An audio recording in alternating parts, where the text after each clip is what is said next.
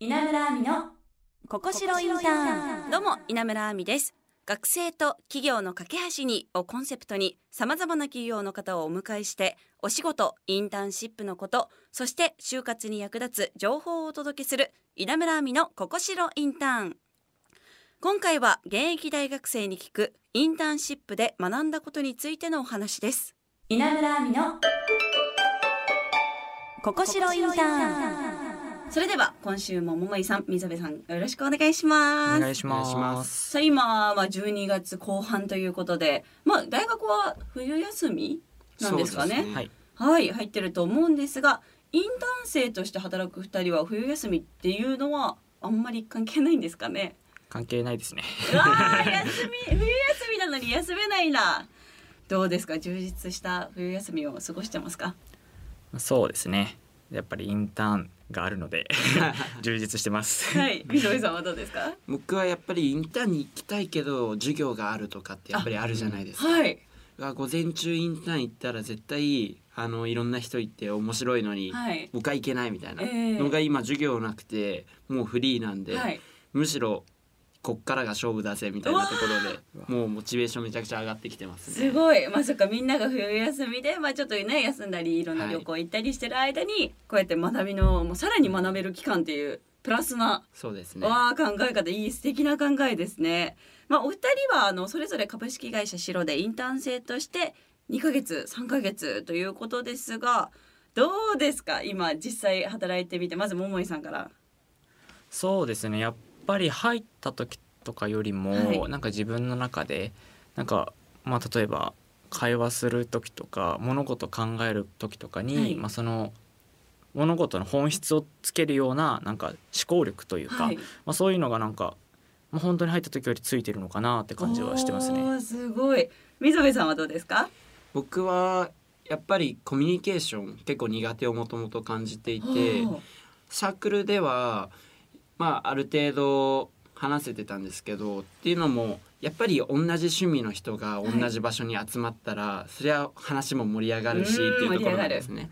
ただやっぱりインターン参加するとみんな同じ趣味でもないし、はい。違う大学からいろんな学年の人が集まってっていうところでやっぱり違うあの考え方だったりとか違う文化に触れていく中であこうやって接したりとかこうやってコミュニケーション取るとすごい楽しいなみたいなところをうん。すごいあの学んだのでそれが実際実生活にアルバイトだったりとか、うん他学校生活あの授業で他の方と関わったりっていうところにもいあのすごい生きてきてるのかなって思いますね。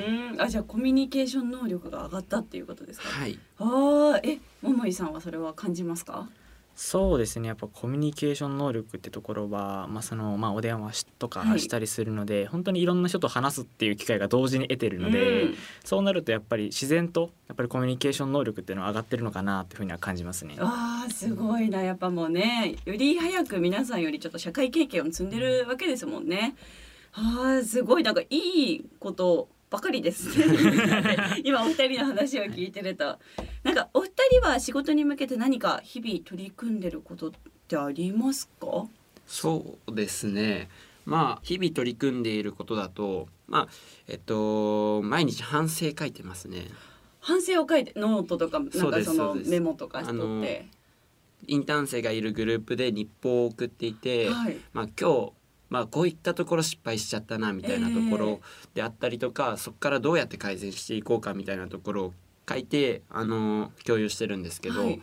やっぱり自分の中で正直モヤモヤしちゃう部分があるんですよ書かないと。はい、でそれを実際書いてみて言語化することであこういう構造で僕悩んでんだなみたいなところを理解できるので、それすごい効果あるなと思ってて毎日続けてますうね。わーすごいなでも確かに言葉にしたりそういう文字に起こすとあ今こう感じてたんだっていう、うんなんか復ね習というか自分の気持ちを素直にあの確認できるっていういいこともありますよね。はいすごいそれ毎日やってるんだ。はあ、桃井さんはどうですか？そうですね、まあ、自分はなんかやっぱりそのまあお電話しててもやっぱり伝えきれてないこととかうん。たくさんあって、はい。まあ、そこでやっぱり自分の伝え方がどうなのかってところってやっぱ人に聞いてもらわないとわからないってところがあると思うので、そのロープレっていうのを行っ、まあ、その先輩の社員さんとか、はい。インターン生の方に行ってもらってて、まあ、そこで、まあ、その自分の話し方とかスピードとか内容とかを聞いてもらってその時にフィードバックをもらってはい。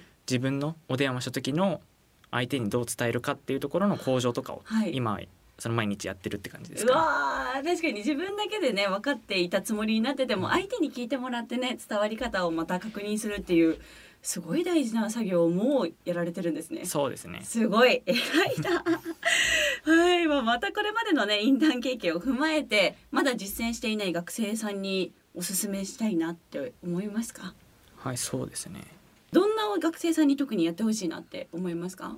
そうですね。やっぱり学歴とか、うん。そういう部分にちょっと自信がないうん。人には特に挑戦してほしいのかなってやっぱり思ってて、はい。なんかやっぱりその学歴に自信がない人ってそこでもうちょっと落ち込んじゃうっていうか、うん。マイナスに考えがちなのかなって思うんですけど、え。やっぱりそのもう学歴は変えられるところではないので、うん。まあ、なら後天的にどうやって何を身につけていくのかっていうところを考えた方がいいのかなって思っててそれを身につけられる場所がインターンなのかなって思うので。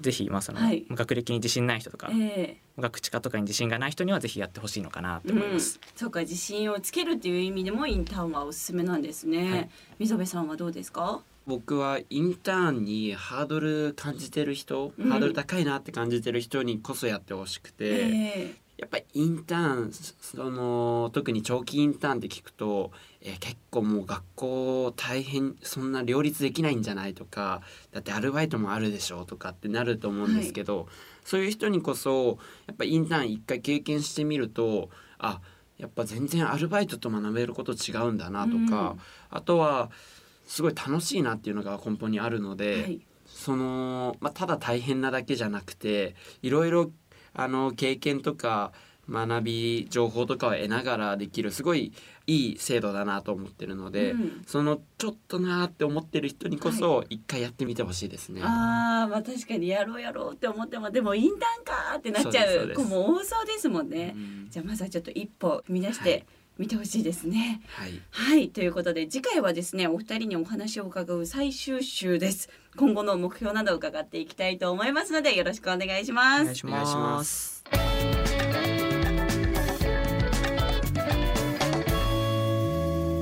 稲村亜美のここしろインターン。まあ本当お二人ともね桃井さんも溝部さんもすごいしっかりされてるのでなんかね私も影響を受けますね。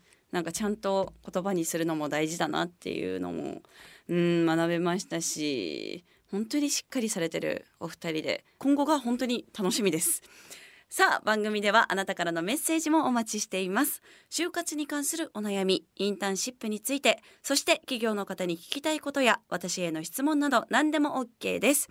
アドレスはここしろアットマーク jocr.jp です。番組公式 X もあります。フォローポストもよろしくお願いします。そして番組オフィシャルサイトや番組をサポートしてくれているここしろインターンのサイト。インターンシップの情報も掲載されています。こちらも合わせてチェックしてください。稲村亜美のここしろインターン。ここまでのお相手は稲村亜美でした。また来週。